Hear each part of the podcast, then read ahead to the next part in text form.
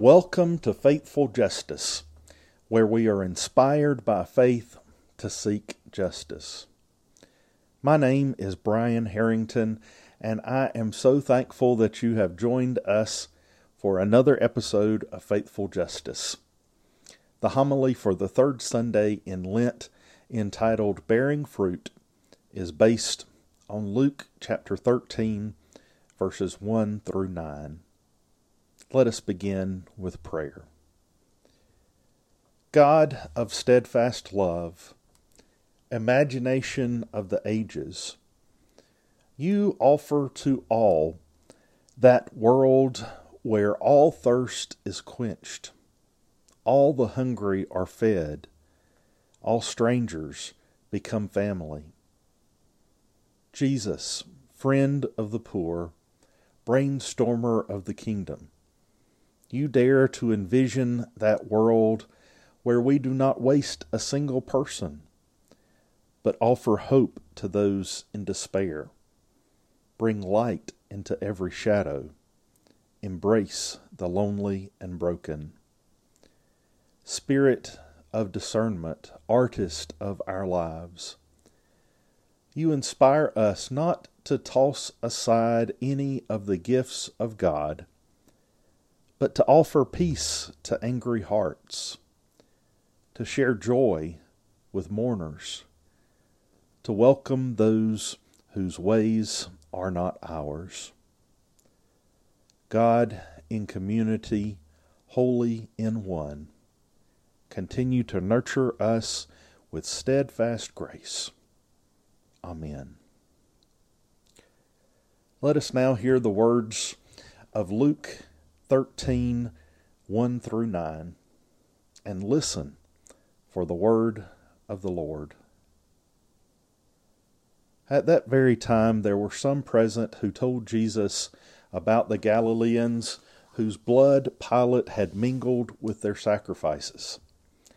He asked them, Do you think that because these Galileans suffered in this way, they were worse sinners than all other Galileans?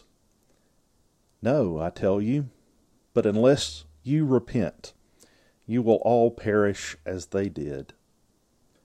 Or those eighteen who were killed when the tower of Siloam fell on them. Do you think that they were worse offenders than all the other people living in Jerusalem? No, I tell you.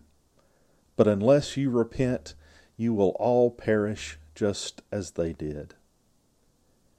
Then he told this parable A man had a fig tree planted in his vineyard, and he came looking for fruit on it and found none. So he said to the man working the vineyard, See here, for three years I have come looking for fruit on this fig tree, and still I find none. Cut it down. Why should it be wasting the soil?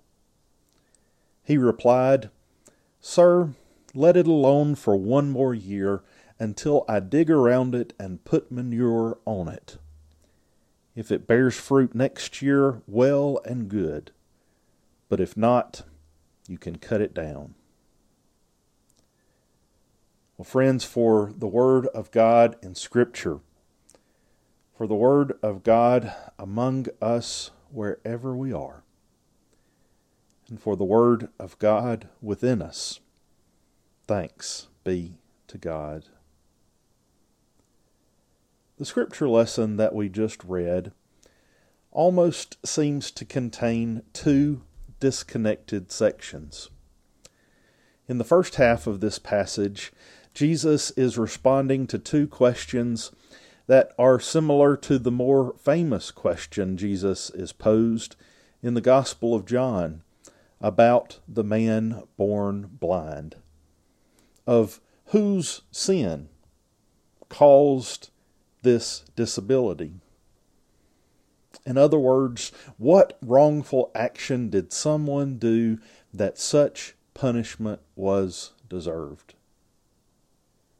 And the second part of the passage is a seemingly unrelated parable about a fruit tree that is not bearing fruit, which the person working the garden saves from the vineyard owner's wrath and haste to cut down. In the first part of the story, the perceived punishments were first, several people from Galilee were executed and defiled by the infamous Roman governor of Judea, Pontius Pilate. And second, 18 people in Jerusalem were killed in the collapse of a, of a large stone tower. What, Jesus is asked, did these people do to deserve to die? The short answer is that no one deserved to die. The longer answer is that none of the people who died were any more deserving of death than any of Jesus' hearers. I think it is important to frame Jesus' answer not as Jesus saying that we are all worthless sinners who deserve to die, which on some level may be true, but to hear Jesus saying that no one is horrible enough to deserve a tragic death. None of the Galilean people were worthy of Pilate's murderer's whims.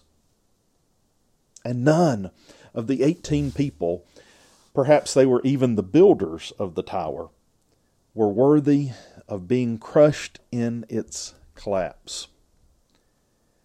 And to the question from John's Gospel, the man's blindness was not the result of anyone's sin. We matter more to God than that. Sacred human life is not subject to divine wrath because of one or one million mistakes.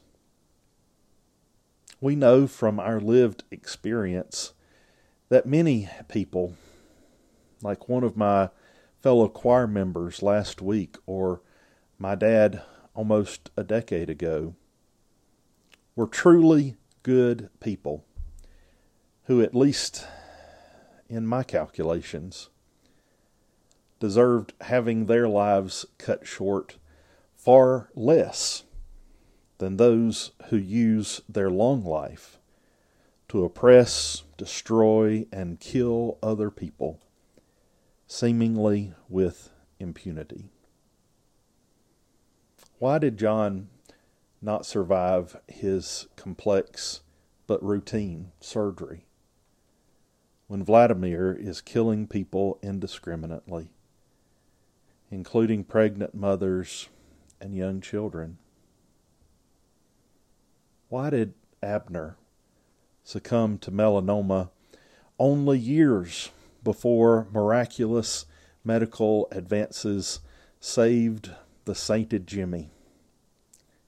When Andrew used his wealth and privilege to abuse the powerless, and when Lindsay, presumably under duress, spews hatred and destructive lies that he himself detests for, for the preservation of his dignity and power. Understand me. I do not want anyone to die. But we cannot pretend that there is any justice or fairness in death. For Jesus said in the Gospel of Matthew that the rain falls on both the just and the unjust. A drought and its resulting bad harvest is not divine punishment, nor is a tragic death.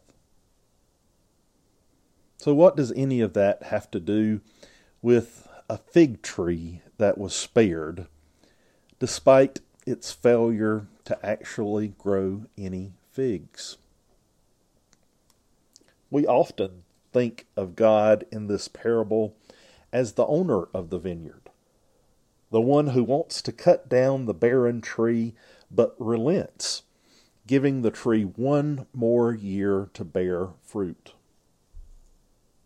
In this reading, God is mad at someone or someone's, perhaps Israel, the church, you and me, who have not been faithful to the purpose for which they were created. Yet the vineyard owner, presumably God, is reluctantly convinced to give the person or people one more opportunity to do what is right and be saved. According to this interpretation, God angrily gives one more chance for things to change, and if they do not, punishment will swiftly follow. But the author and theologian Diana Butler Bass has a different interpretive suggestion. She proposes that we understand the vineyard owner not to be an angry God that relents, but someone more like Vladimir or Pilate, who have a wanton disregard for human life, valuing people only insofar as they are producers of wealth and power. In this reading, the fruit tree has provided no value to its owner for three years. So the heartless man sees only one logical outcome cut it down. To Bass, then, the divine character in this parable is not the vineyard owner, but the man working in the vineyard, the one who sees value and worth even in a fruitless tree. It is God, then, who thwarts the destructive instinct of the vineyard owner and assigns value to the one who is worthlessly barren. To God, even the fruitless tree has worth.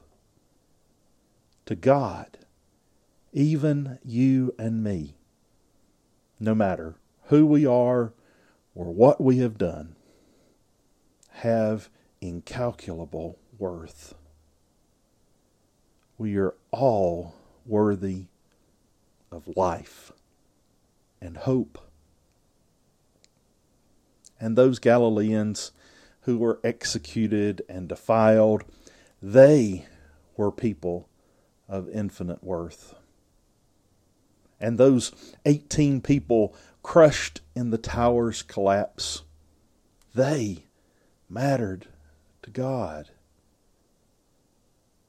and the babies and mothers and sons and grandfathers killed in Ukraine and Yemen, Ethiopia and Eritrea, Afghanistan and Myanmar.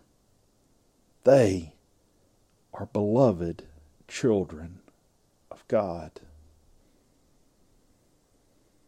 And in the parable, the vineyard keeper strove to create an environment in which the previously fruitless tree could thrive, loosening the soil and providing the nutrients the tree needs to bear fruit.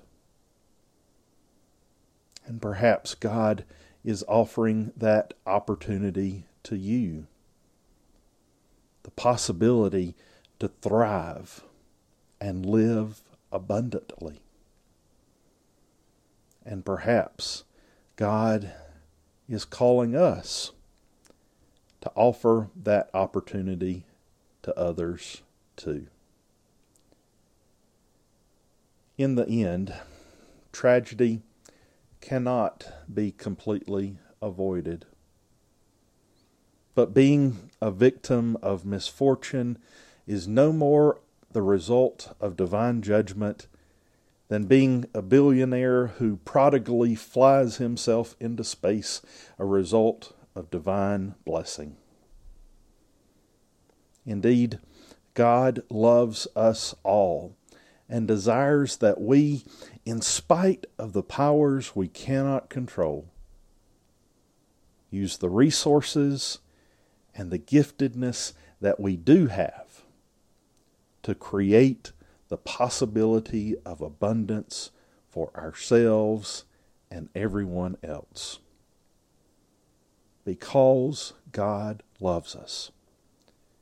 God wants us to bear much fruit. Amen. Let us pray.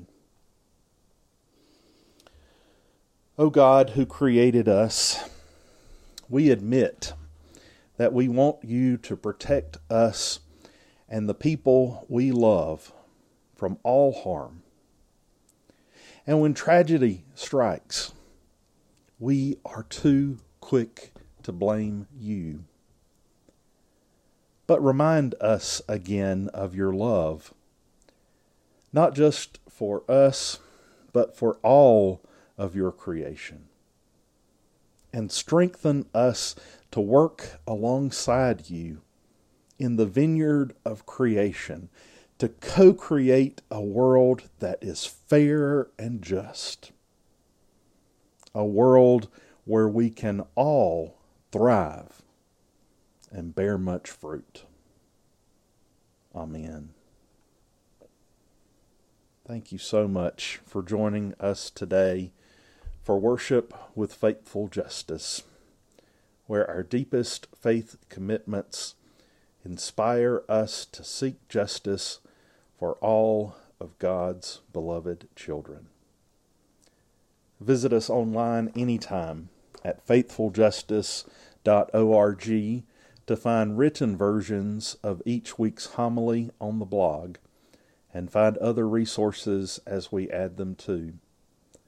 You can also sign up on the website to get an email alert each time there is a new podcast or blog post. The theme music for our podcast is Lift Every Voice and Sing by James Weldon Johnson and J. Rosamond Johnson.